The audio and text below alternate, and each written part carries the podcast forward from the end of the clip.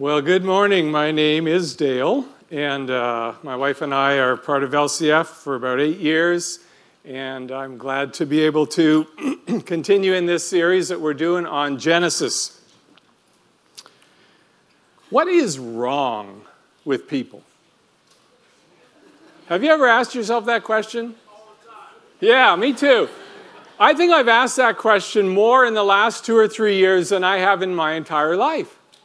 Like, what is wrong with people that they would march into a store or an elementary school and take the lives of people they don't even know. What is wrong with them? What is wrong with a guy who would sneak into a uni- university dorm in the middle of the night and take the lives of four students he didn't even know? How could anyone be so devoid of feelings that they would snuff out the lives of children just to spite their ex? Or how can a respected spiritual leader, a man who travels the world preaching the gospel, writing books that change the lives of thousands of people, do all of that and at the same time be visiting massage parlors to satisfy his hidden desires? What's wrong with him? Or what is wrong with the moral fabric of our country today that fully one in four internet searches is now a search for pornographic content? How can it be that 50% of church going young men admit to regularly viewing porn? Or that 30% of spiritual leaders admit to having viewed it at least one in la- once in the last 30 days. What is wrong with our world? But you know, you don't have to be a mass murderer or someone who preaches on Sundays and visits hookers on Mondays, or someone who is addicted to porn. You don't have to be guilty of any of those things to recognize that maybe more than you'd like to admit it, there's something wrong with you too. Like, what is wrong with me? That after 57 years of walking with Jesus, I can still get so ticked at my wife over the dorkiest little things like a lost house key. I'm not making this up. She says to me, What happened to the extra house key? And I reply, I don't know. I haven't used it in two weeks. And she replies, Well, it, it was there yesterday and now it isn't. To which I say, Well, then you must have moved it. To which she says, Well, I know I didn't touch it. Now, I'm not a Rhodes Scholar, but I can read between the lines. She thinks I lost that key. Man, that chafes me. Like, when that happens, I wish I could throw down the red challenge flag and have an instant replay. But the thing is, if I could do that, what would bug me even more is that she'd be the one saying, I love the part where you said you haven't touched it in two weeks. you know, I can, I can pout over something like that for like two hours easily. And it's a $2 key. Like, what is wrong with me? Or, what is wrong with you that you can be as sweet as honey when you walk through those front doors this morning, and yet you couldn't say a civil word to your spouse or your teenage daughter on the way here? Today, I want to talk with you about what is wrong with people, including you and me, and how we can make it right. So, I'd like to invite you to listen or to follow along as I read the first 12 verses of Genesis chapter 4. Genesis 4, beginning with verse 1. Adam lay with his wife Eve, and she became pregnant and gave birth to Cain. she said, With the help of the Lord, I have brought forth a man. Later, she gave birth to his brother Abel. Now, Abel kept flocks, and Cain worked the soil. In the course of time, Cain brought some of the fruits of Cain. In the course of time, Cain brought some of the fruits of the soil as an offering to the Lord. But Abel brought fat portions from some of the firstborn of his flock. The Lord looked with favor on Abel and his offering, but on Cain and his offering, he did not look with favor. So Cain was very angry, and his face was downcast. Then the Lord said to Cain, Why are you angry? Why is your face downcast? If you do what is right, will you not be accepted? But if you do not do what is right, sin is crouching at your door. Its desire is to have you, but you must master it. Now Cain said to his brother Abel, Let's go out to the field. And while they were in the field, Cain attacked his brother Abel and killed him. Then the Lord said to Cain, Where's your brother Abel?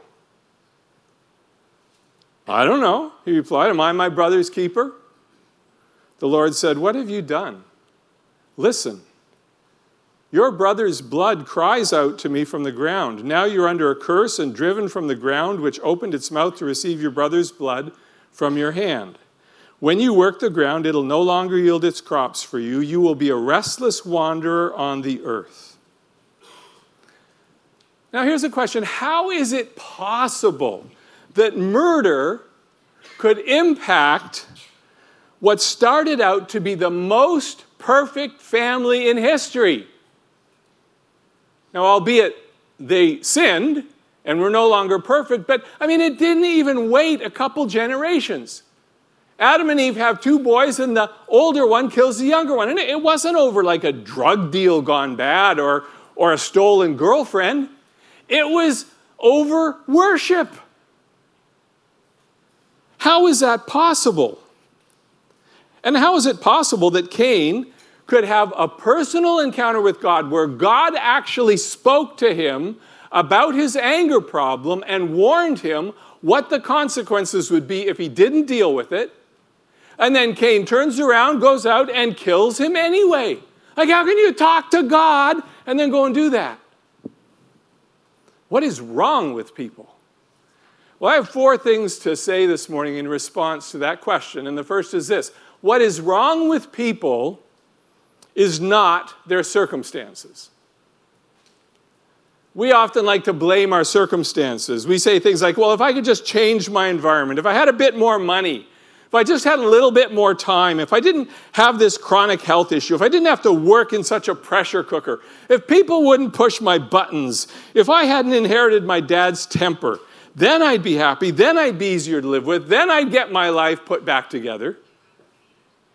Or sometimes people play the card and say, you know, if we could just provide poor kids with free computers and free internet and free books and free meals, then they wouldn't be delinquent anymore.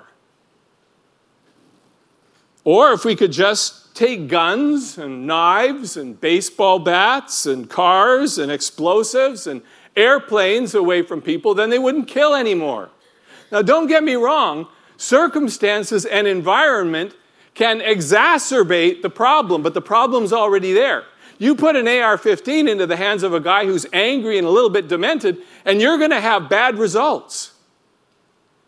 But the core problem is not our circumstances, it's not our environment. Cain's problem was not that he'd had a bad harvest and the vegetables had been bad that year, and so he only had bad stuff to offer. It wasn't that he had gone into the wrong line of work, that, you know, he should have been raising sheep instead of cucumbers. His problem was not that God had cursed the ground with thorns and now he had an anger problem because it wouldn't grow very well.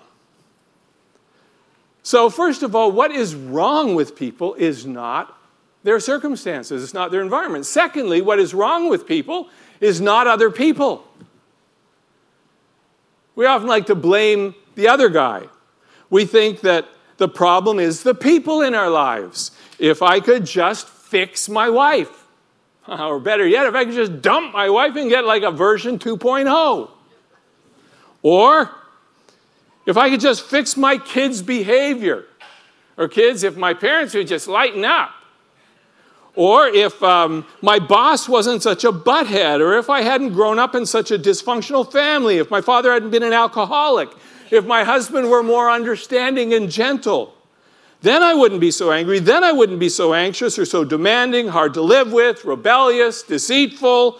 Then I wouldn't struggle with addictions and so on. Men, do you want a little bit of proof that the problem isn't your wife? Well, they say in America that 50% of all marriages, first marriages, end in divorce. Now, you might think that if the problem is the spouse, then you know, you get rid of the bum you married the first time, you marry right the second time, and the divorce rate goes down, right? That's not what happens. 50% of first marriages end in divorce. 67% of second marriages end in divorce. And in case you think the third time's a charm, 74% of third marriages end in divorce. Now, don't get me wrong, people can exacerbate the problem. And there are, I know that some people marry marry bad. There are a lot of bad guys out there. There are some bad wives out there, even. There are bad bosses. There are bad neighbors. Sometimes the person is a big part of the problem. And if you're in a marriage that, that, is, that is broken badly, if you're in a, I'm not saying that, that if you're in a, uh, an abusive marriage, just hang in there because the problem's you. No, the problem's not. You need, to, you need help. You need to tell somebody. I'm simply saying that when we think that getting a different person is going to fix the problem, we're wrong. Because the problem is not other people. Cain's problem was not his brother. Cain's problem was not that little bro was just too nice and he couldn't measure up. Cain's problem was not his parents. Cain's problem was not that God was being unreasonable. Cain's, pro- Cain's problem was Cain. And that's the third thing I want to say this morning. The problem, what is wrong with people, is their heart. The problem is not out there, the problem is in here. The problem is not my wife. The problem is my wife's husband. The problem is not what I do either. It's not my behavior, it's who I am. That's the problem. It's not just about changing my behavior, it's about changing who I am, my nature. That's the problem. Last year in January, a 21 year old man named Corey Johnson was sentenced to spend the rest of his life in prison for fatally stabbing a 13 year old boy on his birthday during a 2018 sleepover over comments deemed an affront to his Islamic faith. He also nearly killed two other boys that evening at the same time. During his sentencing, Corey said this I wish I could take it back. I wish I could do something to make this right. I am truly in disbelief that I could have done something so terrible. That is not who I am. Well, sorry, Corey, but that is who you are. That's the problem. That is who all of us are in one way or another when we give vent to the fullness of our ruined hearts. Do you remember the story of the Pharisee and the tax collector who went up to the temple, uh, the temple in Jerusalem to pray? It's recorded in Luke chapter 18. It goes like this Two men went up to the temple to pray, one a Pharisee, the other a tax collector. The Pharisee stood by himself and prayed, God, I thank you that I am not like other people, robbers, evildoers, adulterers, and even this tax collector. Well, buddy, I got news for you. You are 100% wrong. The problem is that you are like other people. And the bigger problem is that you think you aren't. You think you don't have this sin problem. You got a big problem. My daughter called us a while back, was talking about her two boys and how the five year old Evan can push the buttons of his eight year old brother Luke and, and set him into a frenzy in no time. And one evening, Luke, the eight year old, was talking with his mom and he broke down in tears and he says, I don't like who I am. My daughter thought, oh no. Like, is he going to harm himself? And then she realized he was simply talking that he didn't like what was coming out of his heart. He had put his faith in Christ earlier that year, and he was starting to see all this, this rottenness leaking out of his heart. And he said, I don't like what I see. Well, man, I think, you know, he's got theology 101 down better than most of us. That is not normal. What is normal is that we are all hardwired to delude ourselves. We are all hardwired to convince ourselves that compared to the next guy, we're not so bad. Do you know that 93% of people, when they are asked the question if they think they are better than average drivers, answer yes? Do you, do you know it is mathematically impossible for 93% of us to be in the top 50% of drivers? Just in case you're wondering, I am in the top 50, but a lot of people aren't. We are excuse machines, says author Brant Hansen. This is a, a, really easy read. It's a fun book to read. It's called The Truth About Us The Very Good News About How Very Bad We Are. He says, We are excuse machines. He compares us to political press secretaries in our ability to invent ridiculous excuses for our behavior. Some of my favorite examples, he says, are from sports. Like in the World Series, when legendary pitcher Roger Clemens actually picked up a piece of broken bat and threw it at a base runner with whom he had had an incident earlier. He explained after that it was all an accident because he confused a bat with a ball. then Hansen adds tongue in cheek Note to Roger, you're not supposed to throw the ball at runners either.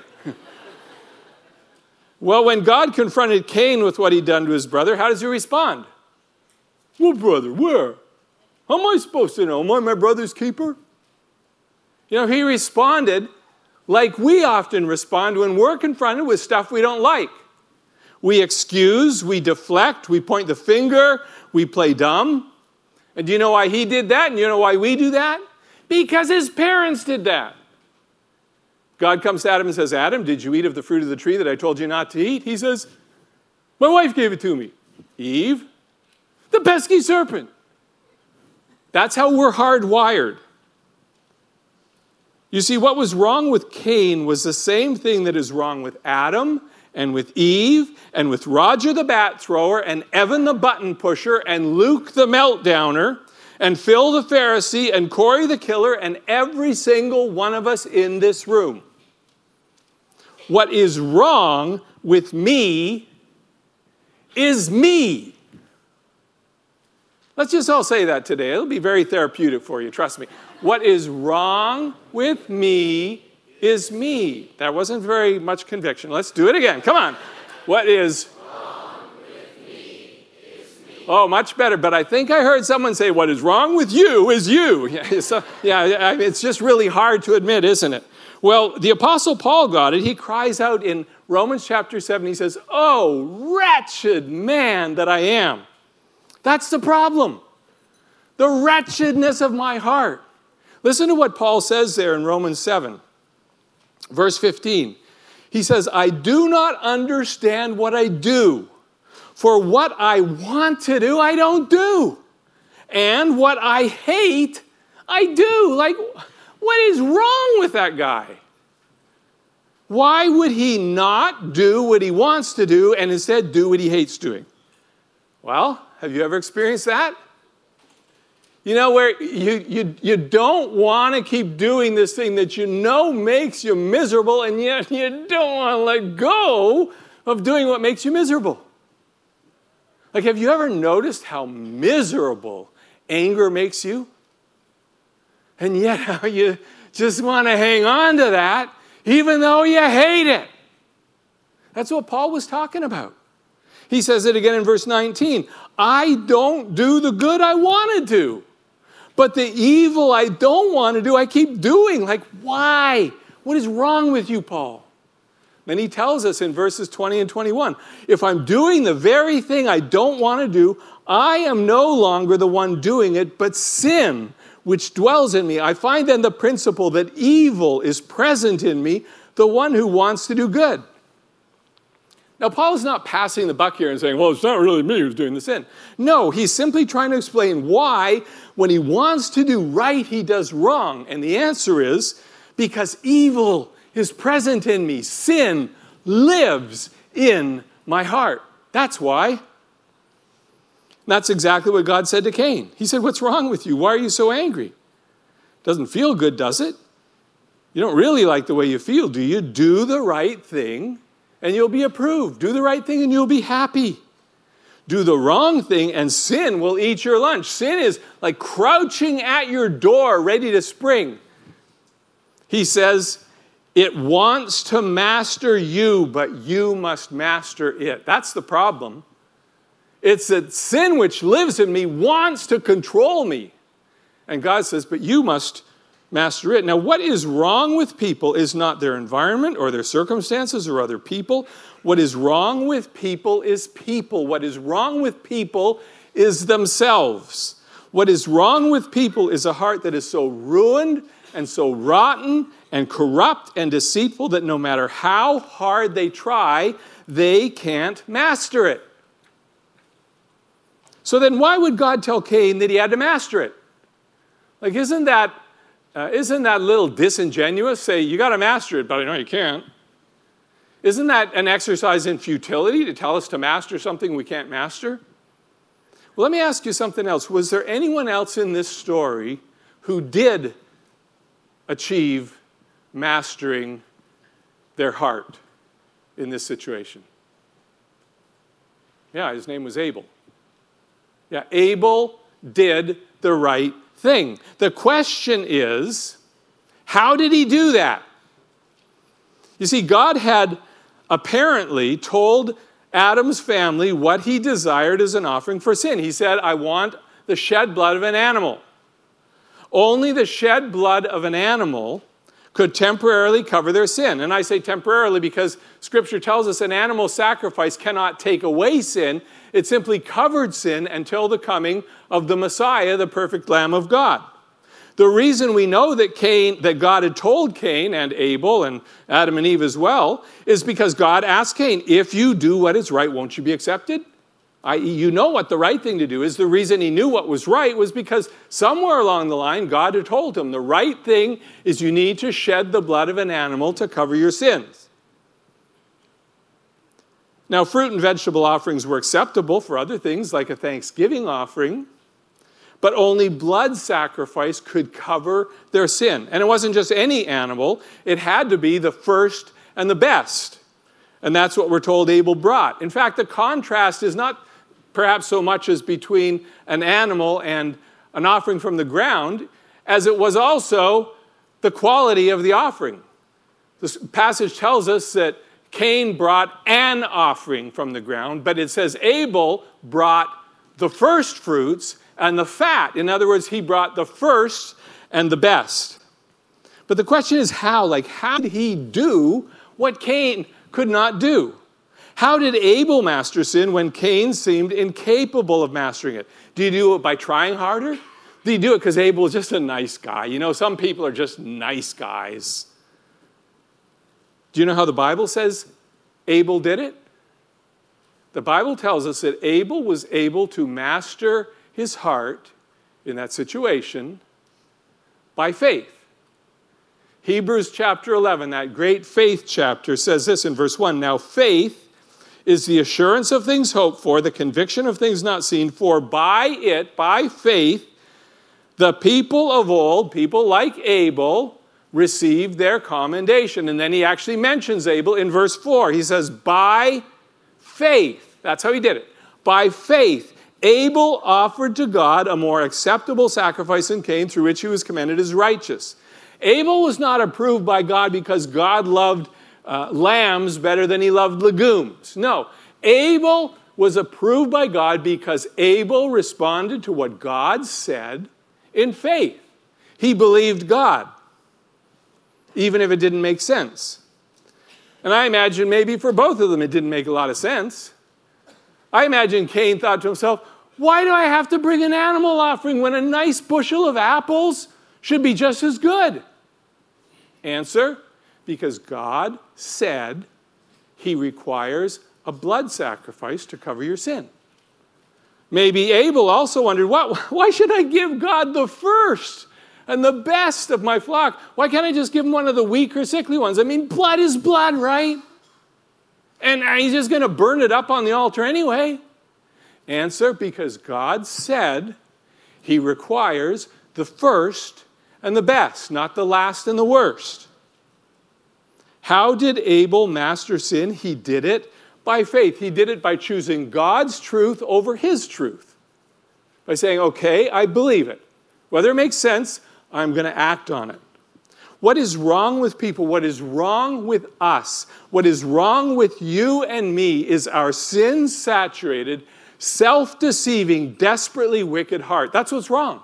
And the only way to master it, the only way to defeat it, the only way to consistently win this battle between doing what I don't want to do and doing what in the depths of my heart I really want to do to please God, the only way to master it is by faith. But what does that mean? What does that look like? How do I actually do that? What does it mean to respond to sin's power by faith? What is it that I actually need to believe? Well, for starters, if you're someone who has never believed the wonderful news that Jesus Christ died for your sins and came back to life three days later, and that he offers you a free gift of forgiveness and eternal life if you just put your faith in Him. If you've never believed that, that's where you need to start. It doesn't make much sense to believe other stuff that God says if you don't start where He starts. If you haven't believed that, I want to give you an opportunity to do that today. But for those of us who have believed in Christ for the forgiveness of our sins, what does it mean to believe Him for freedom from our sins? What does it mean to respond by faith to this never ending battle for mastery over my sinful heart? Hebrews 11:6 says, without faith, it's impossible to please him. That doesn't simply mean it's impossible to get to heaven without faith. It also means it's impossible to get through life. You cannot please God as you go through life without faith. You cannot get through this next hour in a God pleasing way without faith. I cannot get through the next lost key incident in a God pleasing way without faith. Whatever your buttons are that your spouse or your kids or your boss pushes, whatever your unique temptations are that regularly trip you up, whatever your unique, what is wrong with me issues are, you cannot get through the next one of them in a pleasing way to God without faith. And here's what that means. In Romans chapter 1, Paul gives the most comprehensive description of the gospel, I think, anywhere in Scripture. And if we ever hope to understand what it means to believe God, we need to understand what is the gospel because that's the foundation of what it means to believe God. So look at what Paul says there in Romans 1, verse 13. He says, I don't want you to be unaware, brethren, that often I have planned to come to you so that I may obtain some fruit among you also. Who's he writing this to? Believers or unbelievers? Believers, brothers. He's writing to the brothers and sisters in Christ in Rome. I don't want you to be unaware, brethren. And then he says in verse 15, So for my part, I'm eager to preach the gospel to you also who are in Rome. Now, hold on. Why would he want to preach the gospel to a bunch of brethren? Why would he want to preach the gospel to Christians? Aren't they already saved? Well, could it be that Christians still need the gospel? Could it be that we have this truncated understanding of the gospel where we think it only, we're only needed up to the cross, and once we believe and we have our ticket to heaven, we don't need the gospel? Could it be that the gospel is about much more than just getting our sins forgiven and getting to heaven? Well, let's read on. He says, For I am not ashamed of the gospel, for it, the gospel, is the power of God for salvation to everyone who believes, to the Jew first and also to the Greek. For in it, in the gospel, the righteousness of God is revealed from faith to faith, as it is written, But the righteous man shall live by faith. Now, how does Paul describe the gospel here? It's, it's all on the screen, so you can answer these quite easily, I think. What is the gospel? It is the power of God, okay? What does it do? It is the power of God for salvation. It saves you. It's the power of God for salvation. Who is it for? Anyone and everyone. It's the power of God for salvation to anyone. How do you get it? You believe. It's the power of God for salvation to anyone who believes. And what do you get when you believe the gospel? What does God reveal? What does God impart through the gospel? His righteousness. For in the gospel, the righteousness of God is revealed, the righteousness of God is imparted. So, by faith, by believing the gospel, I get what I desperately need His righteousness, His perfection, His power over sin, in exchange for my sinfulness my brokenness, and my powerlessness over sin. And what's the expiration date on it? At what point does my need for the gospel expire? Never. What does he say? He says there, it is the righteousness of God from faith to faith. It doesn't expire after I believe in Jesus and he forgives my sins so that I can go to heaven. No, it is the righteousness of God from faith to faith. Some translations say from beginning to end, or from start to finish, or from the moment of salvation to the end of time. It is the righteousness of God from the beginning to the end. It is not just what I need to get saved, it's what I need to get all through life. It's what you need not just to get started, it's, it's what you need to get finished and everything in between.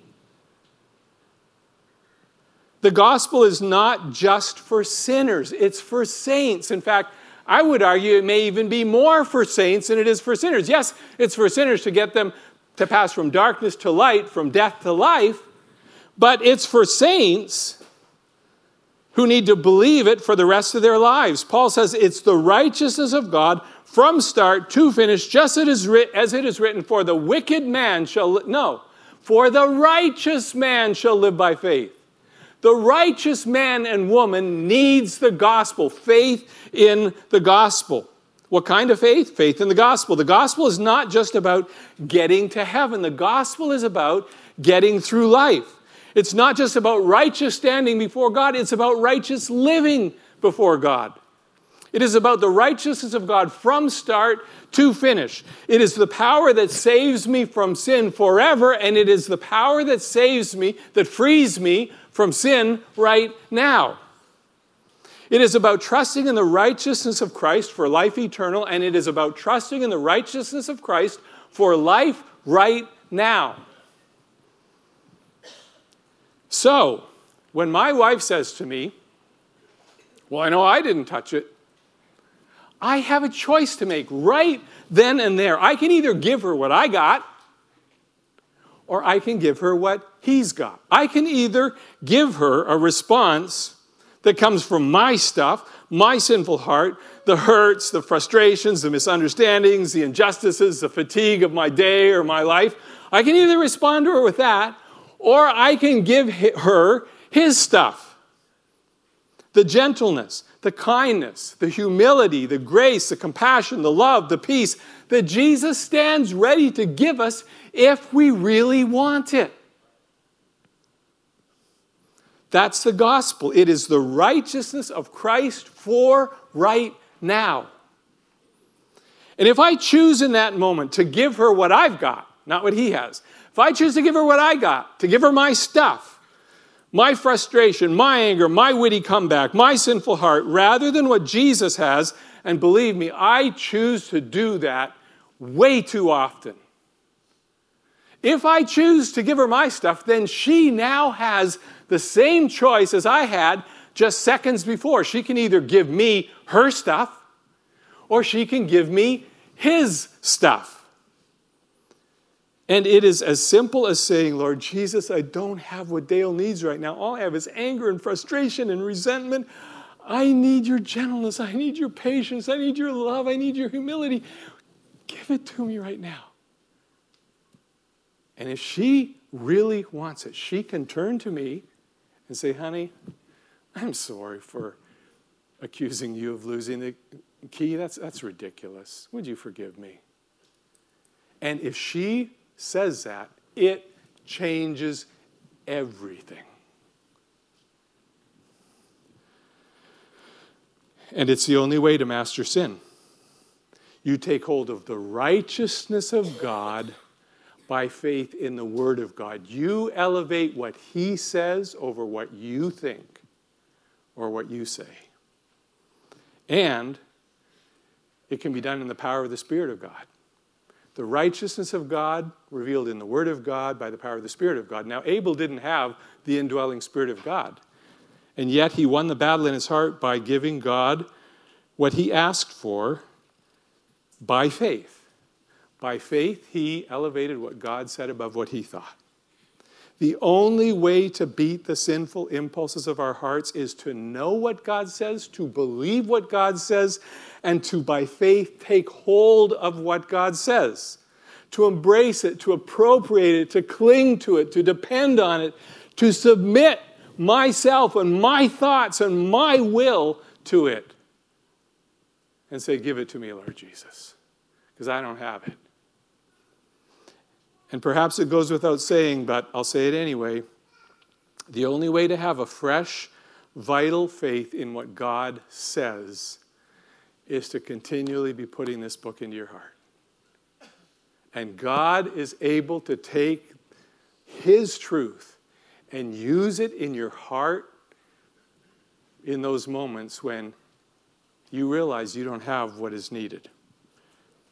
Romans 10 17 says, Faith that's what I want. Our faith response comes by hearing, and hearing by the word of Christ. What is wrong with people from serial killers to serial key losers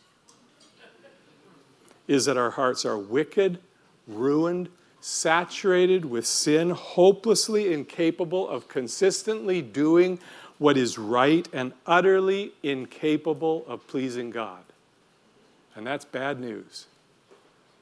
And the only remedy is to embrace the gospel God's righteousness forever and for right now by faith. And that's great news. Let's um, turn some of these thoughts back to the Lord in worship as we sing a couple of songs.